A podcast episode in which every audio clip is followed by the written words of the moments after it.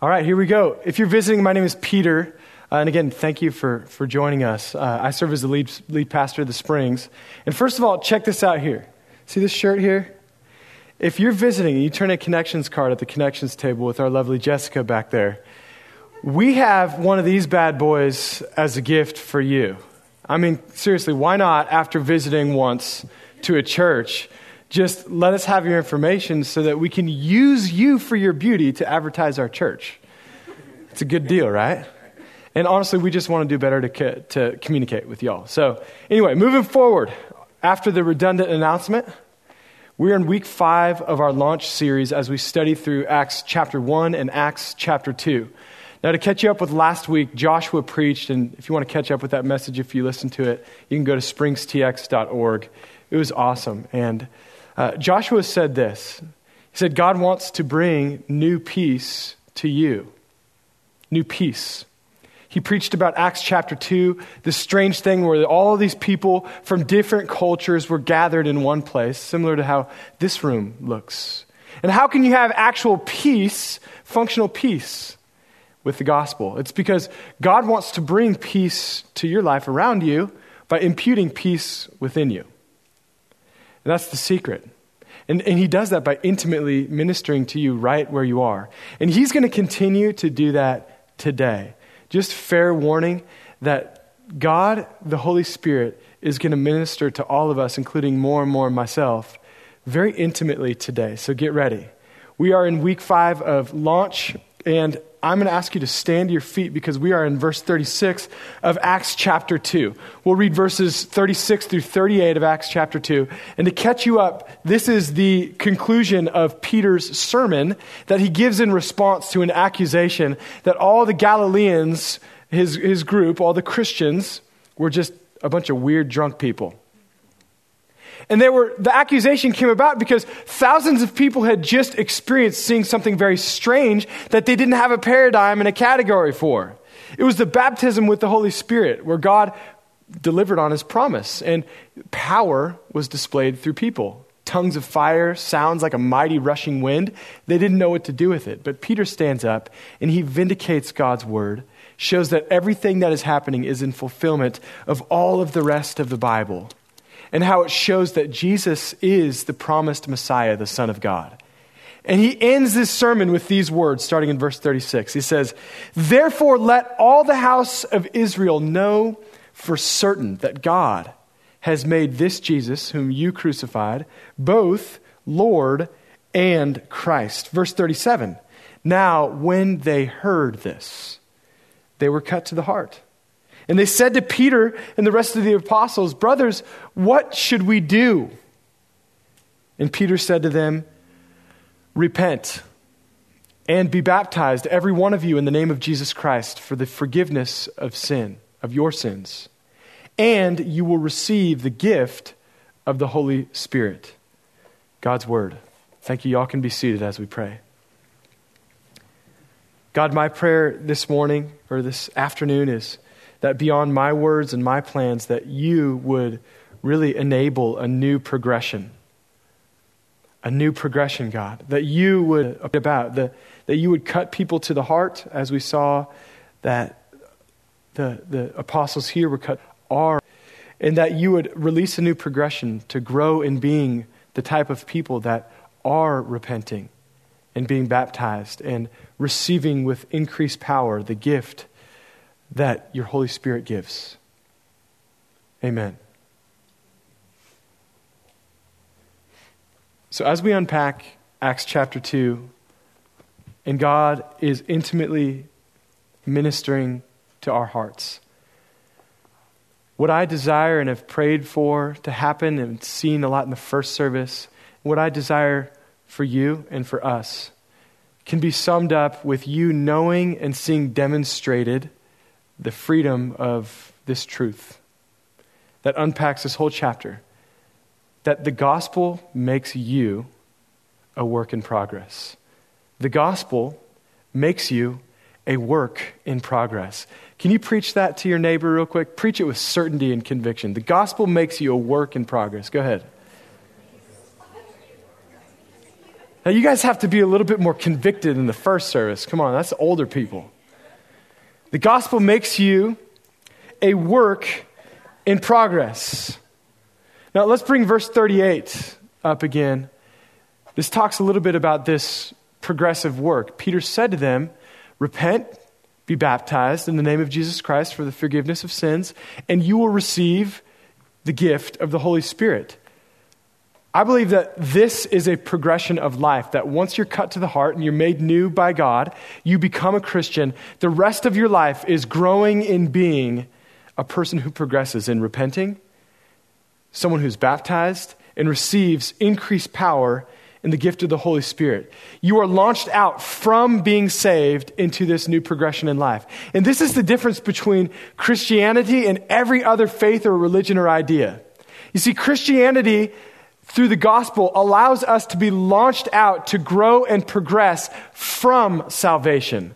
Whereas the religious rat race of sorts, like I used to live before I knew God, and I still went to church, it's not progressing from salvation, it's trying to perform for salvation.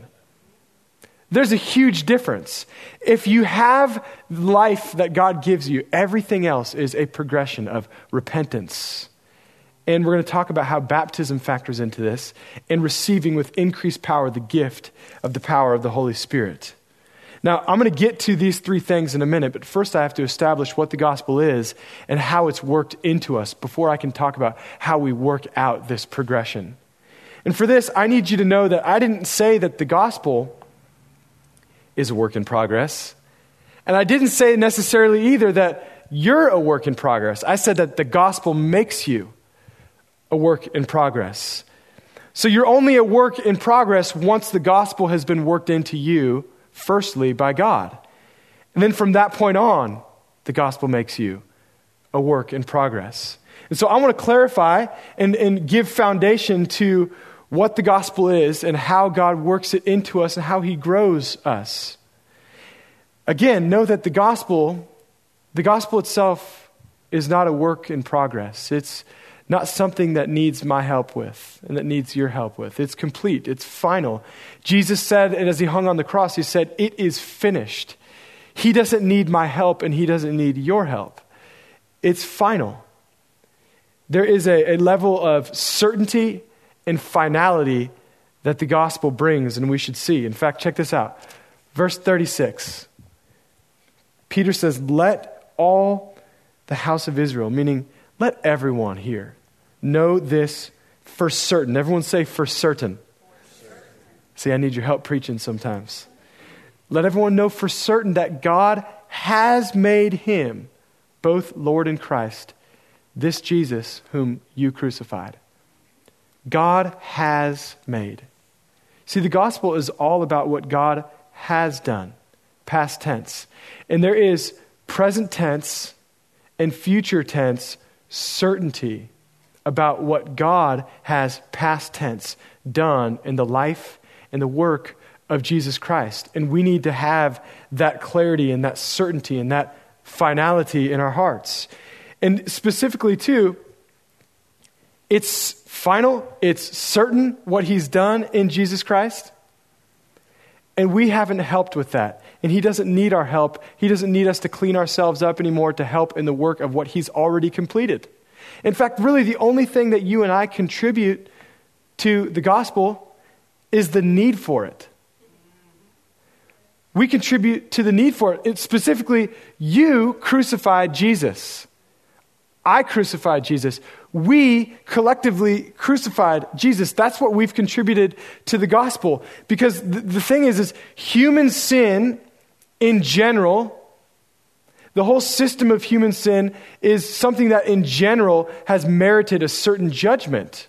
That a just God has to look at what humans are doing to each other and, and brutalizing each other, and, and people in, in positions of power doing evil things, and, and us responding and reacting and, and causing more enmity and more strife and more lack of peace and mistrust and multiplying sin. It's a general problem, but it's something that you have specifically, specifically contributed to, just like I have. And it merits with a just God, it merits a certain particular bloody judgment of death. You crucified Jesus, and so did I. And that's the good news that this particular judgment, Jesus has already died in our place. He has paid the particular penalty that he didn't earn, but we earned, and he paid it in our place. That's the good news of the gospel. It's final. He hung on the cross, and it is finished. He doesn't need our help. He already paid for what we've contributed to the need for the gospel.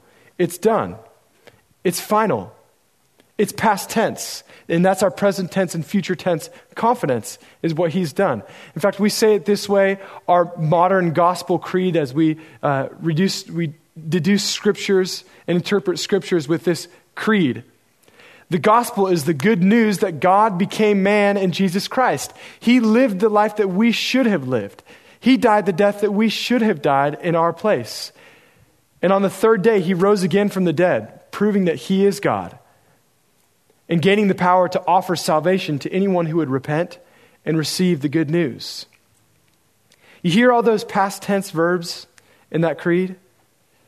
The gospel is what, about what God has done. Now, I, I say this hopefully redundantly. I hope I say this every week in church, but it's not just so that you can hear it a lot, and it's not even more that you can memorize it. I hope you memorize it, but I want you to know for certain that God has made this Jesus, whom you crucified, whom I crucified, both Lord and Savior or Christ, and that you can have a finality and a certainty to it. In fact, let me take it a little deeper. Jesus has done all this work in the past. And that's why Peter in verse 36 could sum up all that he's already said by saying, Therefore, know for certain about what God has done. Well, in the heart of his message, if you go to about 14 verses before, he clarifies a lot of what Jesus has done, and it almost seems to take on the same type of progression in thinking as our creed does. It almost sounds like it's a creed that he's reciting. Starting with verse 22, the heart of his sermon, he says, Men of Israel, hear these words Jesus of Nazareth, a man attested to you by God with mighty works and wonders and signs that God did through him in your midst. You've seen it, as you yourselves know. Meaning, in other words, he lived a perfect life. He lived the life that we should have lived. God became man in Jesus, and he lived the life we should have lived. It sounds a lot like that. In fact, check out the next verse. Verse 23 This Jesus, delivered up according to the definite plan and foreknowledge of God, you crucified and killed by the hands of lawless men. Or you could say, He died the death that we should have died. Now, check out the next verse, verse 24. But God raised him up, loosing the pangs of death, because it was not possible for him to be held by it. It's an incorruptible life and he rose again from the dead. It's like saying, on the third day, he rose again from the dead, proving that he is God and gaining the power to offer salvation to anyone who would repent and receive the good news. The gospel is all about what Jesus has done. The gospel is the work of God alone for the glory of his mercy alone. He doesn't need our help. It's done, it's finished. It's all about what he has done. And check this out.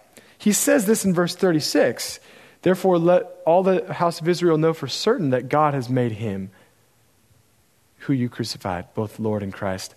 So the gospel is certain, but even how he applies it to you is a work of God. Verse 37 Now, when they heard this, they were cut to the heart, and they said to Peter and the rest of the, the apostles, What do we do?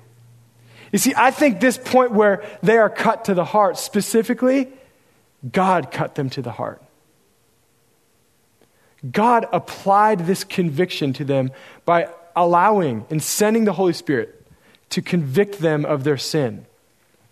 And so, for us here today, you can know for certain that the gospel is true through what Jesus has done.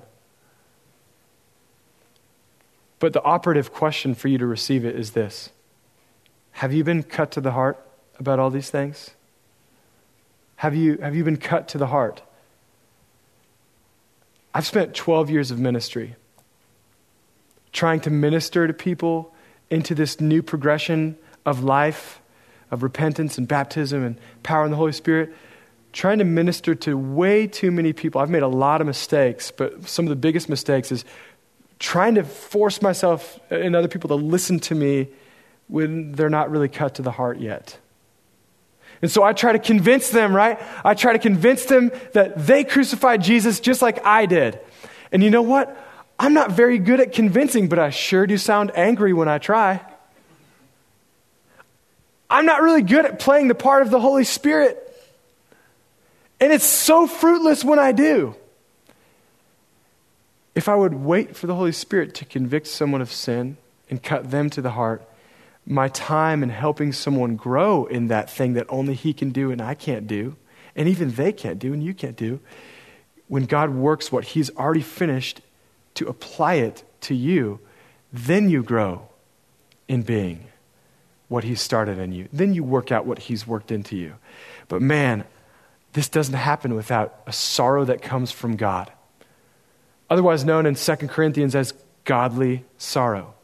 But let me tell you the difference between worldly sorrow and godly sorrow. Godly sorrow, where you're cut to the heart, you're convicted of your sin, that you crucified Jesus.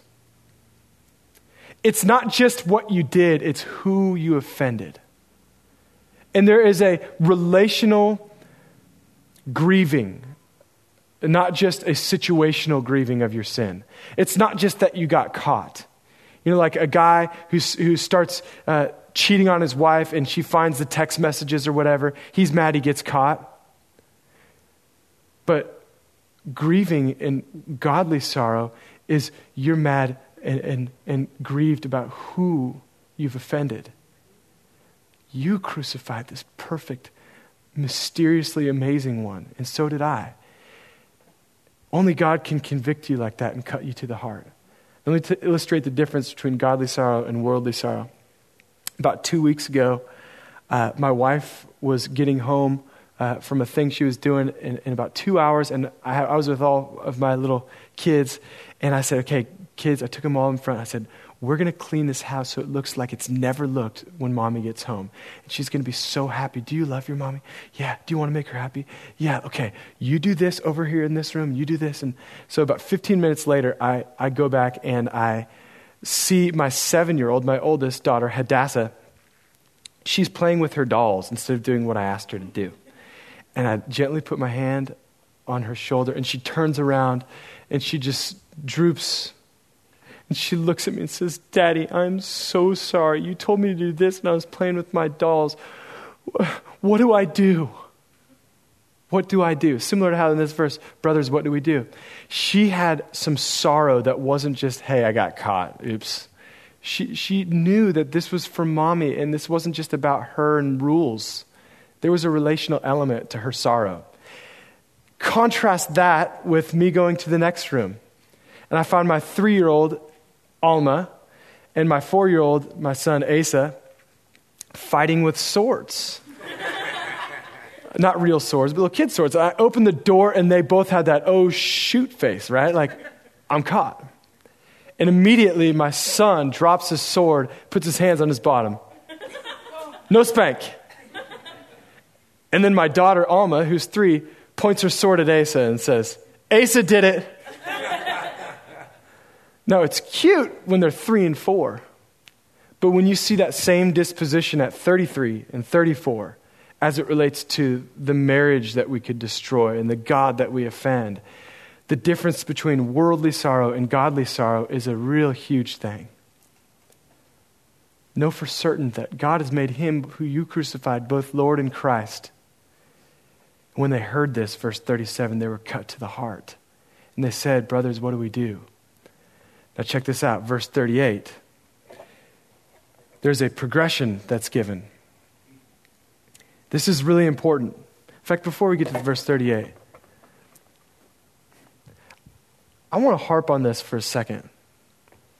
Because so many of us, so many of us try to, to convince ourselves that that we can follow the rules without really having a moment where we allow God to just go to the depths of our heart. If you try to do things to perform for God instead of allowing Him to cut you to the heart and convict you and restore you and move on from God, it's fruitless. it's fruitless. So I'm going to ask you this Have you been cut to the heart? Do you have godly sorrow? If you're not convicted of your sin, then me trying to convince you or you trying to convince you is fruitless. Are you convicted of your sin? But check this out if you are convinced, if you are convicted of your particular sin, not just how uh, someone else has hurt you, your father has hurt you, or, or whatever else that you might be in the situation, but you've contributed to crucifying Jesus. And if you're convicted of that, you're concerned about his holiness and your stance before him and how you've related to him. If you're concerned of that, if you're all concerned, you need to know this. That's God doing a work in you to apply what he's already certainly paid for. And here's why you need to know that it's not you convicting you and making yourself feel bad or your conscience, it's the Holy Spirit. Here's why. Because if you can have assurance that God, who certainly completed the gospel in Jesus, has also certainly applied that to your heart, then no longer will your energies be spent on doubting whether or not you've received it and whether He's worked it into you. Now your energy will be spent in working out what He has worked into you and growing in the thing that He's put inside of you. And there is a huge difference because so many people are bound by doubting what God has done in their hearts, and the enemy can bind you in, in doubting yourself. And you think it's humility, but really it's just guilt and shame and unbelief. But if you can have assurance, look, God did this thing in me. That's why I'm concerned at all about my stance before God. Then your energy can grow into this new progression of growing and being His, confident that you already are His, even though you're every bit as messed up as I am. So they're cut to the heart. I think, I think that's the moment where they're, where they're made His, thousands of people at once, convicted by the Holy Spirit. And that's why they ask brothers, What should we do? In verse 38, this is where the new progression comes in. Are we ready for this? The new progression, Peter responds, Repent and be baptized, every one of you, in the name of Jesus Christ for the forgiveness of sins, and you will receive the gift of the Holy Spirit. Now, I believe that this is a progression of three commands. Even though in English it's rendered like two commands repent and be baptized, and then one description, and then you will receive. Here's why I think it's three commands instead of two commands and a description. And it's real simple. It's because these three things are given in response to a question what should we do? And so there's three things to grow in being what he working out what he's already worked into you. It's repent first, second, be baptized, third, receive the gift of the Holy Spirit. Now let's break this down one at a time real quick. First of all, repentance. What is repentance? You've heard probably before. You need to repent. Or you've maybe said to someone else, you need to repent. Well, what does that mean? What is repentance? Thank you for asking. Check this out. In his book, Instruments in the Redeemer's Hands, amazing book, uh, Paul David Tripp says this about repentance. He says, The Bible does, defines repentance as a radical change of heart resulting in a radical change in the direction of one's life. You know, repentance is a work of God that He starts by cutting you to the heart, enabling you to see things differently and to change from the inside out. It starts at a certain point, but it ends the point where you see Jesus. So it's a lifestyle thing that you grow in. So look, if you're not dead, you need to repent. In fact, help me out here. Help me preach this. Turn to your neighbor and say, You're not dead. Okay, my, hopefully that's not a revelation. Hopefully that's not any new information. But turn back to your other neighbor and say, okay, you need to repent. Some of us married couples in here have been waiting for this moment to say that to our spouse. you need to repent. See, look, the gospel makes you a work in progress. This is the, a step in progress that forever and ever until we see Jesus, it's a progress we need to be repenting. Now, check this out. Next, it says this repent in response to the question, what do we do? It's repent and then be baptized. It literally just means be dipped or immersed in water. But then it says, in the name of Jesus Christ for the forgiveness of your sins, is the next thing. Baptism. water baptism. Now, this is the ESV version. In the most literal version, my favorite rendering of this is in the NASB. It literally says, Be baptized in water for the remission of sins, which literally means just sending away. So check this out. You're always repenting. It's a progress in your life if you're a Christian. You're not always being baptized, right? You should repent when you're cut to the heart and then be baptized. Okay, so I was baptized at like a month old. I was dipped in water. But here's why I don't think it was baptism it, it wasn't me being cut to the heart and repenting and then deciding to be baptized. So when I went back after repenting at 14, I went back after that and was baptized. That wasn't rebaptism, that was just baptism. But I, I don't need to do that anymore.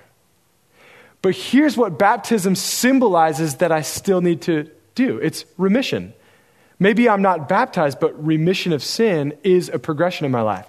And I like to borrow from the whole oncology use of this word. So, with oncology, remission is used as a term that signif- signifies a progressive release from the healing from cancer.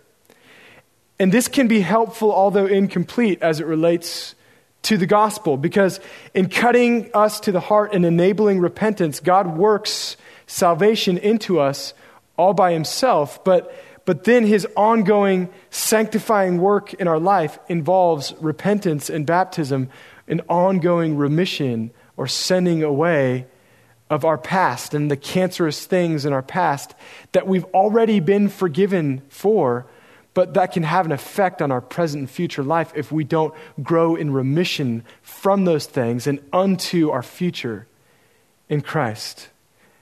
You see, there's a progression, progressive freedom from our past and unto our growth in Jesus, which only the gospel can enable. So, look, no, no matter how dark your past is, you can grow in light of Jesus and his love for you. You can grow of, in light of his desire for you, and you can be walking in remission. And so, on a practical level, if you've been cut to the heart and haven't since followed up with being baptized in water, you need to do that. But look, if you have since been baptized, since being cut to the heart and been, been, repenting, if you've been baptized in water, you still need to walk and grow in remission of sin in your past. Does that make sense? Repent, be baptized, and the third thing, the third imperative is receive the gift of the Holy Spirit. Now, context wise, they already had the Holy Spirit, but he says you need to receive the gift of the Holy Spirit. We went over this a few weeks ago where we believe that if, if you're cut to the heart, if you're made a new person, the Holy Spirit lives inside of you. I believe that the Holy Spirit was inside of these people from the moment they were cut to the heart. It was a work of God making dead people alive.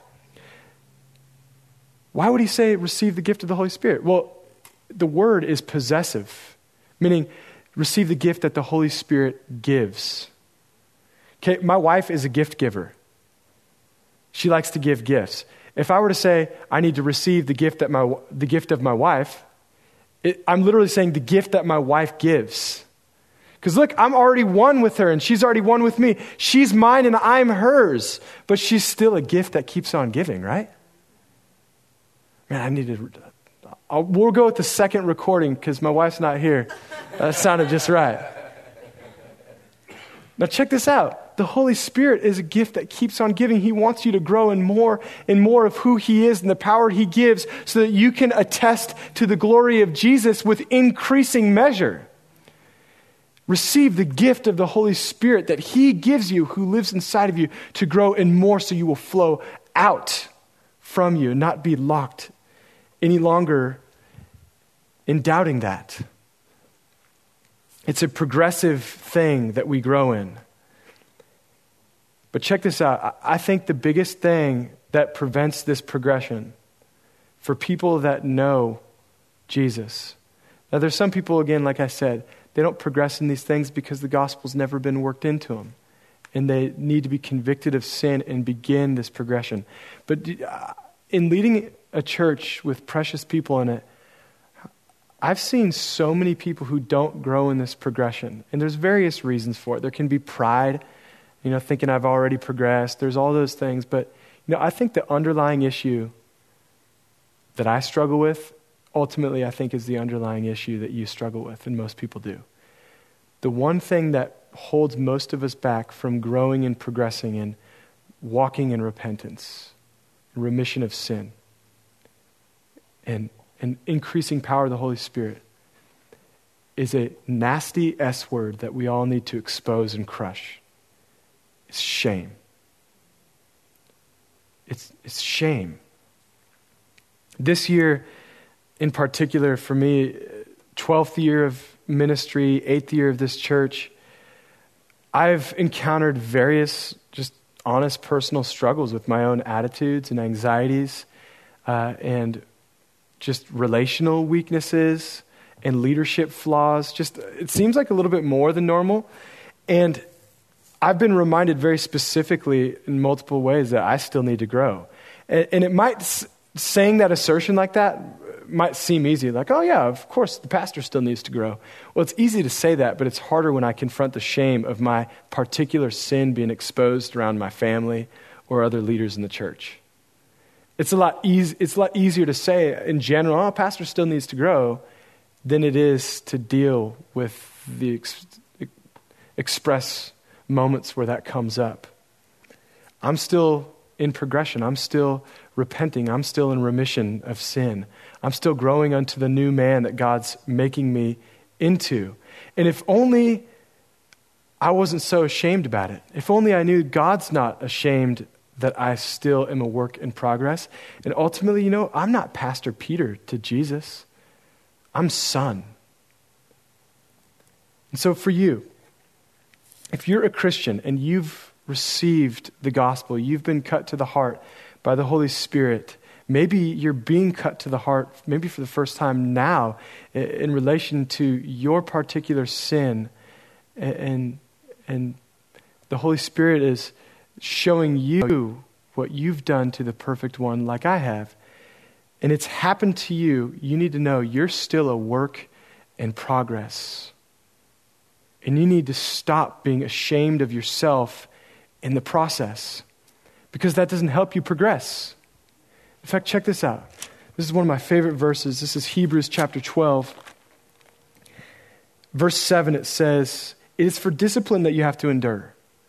God is treating you as sons. For what son is there whom the Father does not discipline? If you are left without discipline in which all have participated, then you are illegitimate children and not sons or daughters. So, my question to you is, is how, how is God disciplining you right now? What circumstances in your life is He using to stretch you and grow you to be way greater than you planned on being in your own comforts? How is God disciplining you? And how about this? Have you struggled to mistake His discipline for His dissatisfaction with you? Because check this out. Ironically, the presence of His discipline is the reason why you can know for certain that He's not against you He's for you. It's the actual presence of Him disciplining you. And so I'm going to say something that might initially catch you off guard and, and be strange to hear in this context.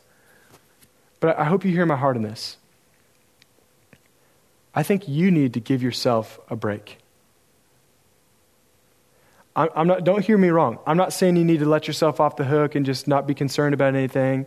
I'm saying you need to give yourself a break. I'm not saying you don't need to repent of your sin. I'm saying you need to be you need to stop being ashamed that you do have to repent of your sin still. Like I do. You need to give yourself a break in that regard. Unless you think that the shame the shame that thinks I, have, I should have already progressed already, unless you think that that helps you to actually grow and progress in Jesus. Because don't be mistaken, Jesus is grieved by your sin and my sin. It's not like he's just like, ah, don't worry about it. Another broken home. No. He's grieved by our sin, but most specifically, he's grieved by our shame because that's what holds us and bonds us to shameful things. Are there areas of your life where you're listening to the voice of your accuser, who is the devil, with a, uh, with a greater regard than you're listening to the tender voice of compassion of the Father that says, I love you right where you are. I'm not going to let you stay there. And, and maybe you think that beating yourself down is kind of helping you, but really you're just playing into the hands of your enemy. And if so, you might be hard on yourself, but it's not for your good. And, and so, in that regard, you need to give yourself a break. And I'm not saying you need to give yourself license to keep on sinning. I'm saying you need to give yourself license to grow in the grace of God, to grow in the progress that only He enables when you're able to surrender your shame to him and say that he has already taken it. The Bible says that he endured the cross, scorning the shame. He already took the shame and told that thing where to go. And you're welcoming, you're welcoming shame way too close to yourself. He's already condemned it. And he's not condemning you. He's condemning your shame so that he can convict you and draw you closer. Now, the thing though is, is condemnation and conviction often feel the same. What, you know, the, the conviction of the Holy Spirit, which is good, that cuts us to the heart, versus the condemnation of the devil. They sometimes feel the same, or at least we mistake them for one another. And let me, let me hopefully make it really, really simple for you. Because both sound similar, both tell you you're a sinner, and specifically point out what sin specifically is being exposed. But what's the difference between condemnation and conviction? Conviction draws you nearer. Holy Spirit says, I see that thing that's not going to be good for you. Bring that to me. Come here. Come, draw near to Jesus. Bring that here. Come here. Come here. Let's work this out. That's the Holy Spirit. It draws you, He draws you nearer to Jesus through the conviction. Now, now the, the condemnation says this I see that thing. You see it. It's exposed. That's so dirty. Don't bring that dirtiness near to Jesus. You shouldn't go to church today. And you should definitely not go to growth group and confess your sin and pray for one another that you might be healed, like James 5:13 says. No, no, no. You're dirty and stay away from Jesus. Well, is the voice telling you draw near to Jesus or draw further away from Jesus? You'll know it by its fruit. Which progresses you? Which grows you? As we draw to a close, I want to go in one particular direction. And I realize that even though I have one thing I want to see happen, it doesn't mean that the Holy Spirit doesn't have some other things He wants to do too. So I want to say a few things first. Number one, if today is the first time where you've truly been cut to the heart and convicted about sin, uh, and maybe before you've, you've tried to, to follow the rules, but maybe today it's like God is for the first time exposing your heart, convicting you of sin, well, you need to respond and you need to receive the gospel. And even as we're sitting here right now and you're looking at me and I'm talking to you, you can literally pray to God God, make me new. Jesus, you died for me. I receive it. You can become new. He's convicting you. You can become a Christian. Uh, but my encouragement to you is, is you should walk that out with other people. Okay? Uh, walk it out with other people who are just as flawed as you and who need to grow and progress and repent and be baptized and receive power. Uh, number two, if, if you've if you've already received that, but you haven't since been baptized, you need to be baptized. And again, I'm not going to call for hands. I'm just going to say, put the ball in your court and say, if you need to be baptized, let's do it. We can go down to the river today or next week or whatever. Um, you need to do that. But that said, I have one direction I want to end in as we pray, and that's I want to kill shame in Jesus' name. Now, if you're here uh, and this message is not just my thoughts that you're considering, but let's say this message is for you. It's the Holy Spirit speaking to you. If you're if this is messages specifically for you, I want you to help me by helping me know. Maybe there's specific things of shame that you've been bound by. A shame that you're in this place, a shame that you're still struggling with this thing. If that's you and the Holy Spirit's saying you need to receive prayer and healing right now, If that's you, this message is specifically for you. I want to pray for you, and I'm going to ask you to be so brave as to raise your hand so I can pray for you. Thank you, Lord. Anyone else? Thank you, Lord. Let's pray. Lord, I thank you for all of these precious ones who are in here who you love and you want to kill their shame. And I also thank you specifically, too, for, uh, for these individuals who've raised their hands. And I pray that you would meet them right where they are, that you would whisper your tender voice into their ears.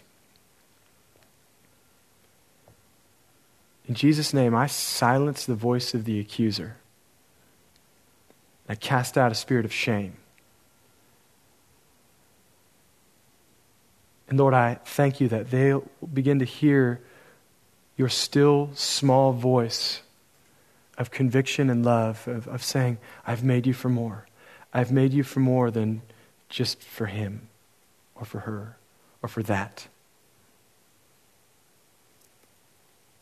I pray that you would release a new progression of power. That no longer would these individuals, these precious ones, be isolated in shame in one place, left to the, the, the attacks of their own thoughts and the accusation of the enemy, but that we would process together from here on out. We would, we would confess sin to one another and pray for one another in our growth groups. I pray for new power in that regard. And Lord, I pray for an overwhelming power that there are people here that have been made. Uh, the living water has come for the first time. They've been made new. I'm praying for power so that, the, that the, the wells of water become springs and they pour out on other people and draw others to yourself. Not with something to prove or perform, but with a joy to grow in. Holy Spirit, I'm asking you and inviting you to do a miraculous work for your glory. Amen.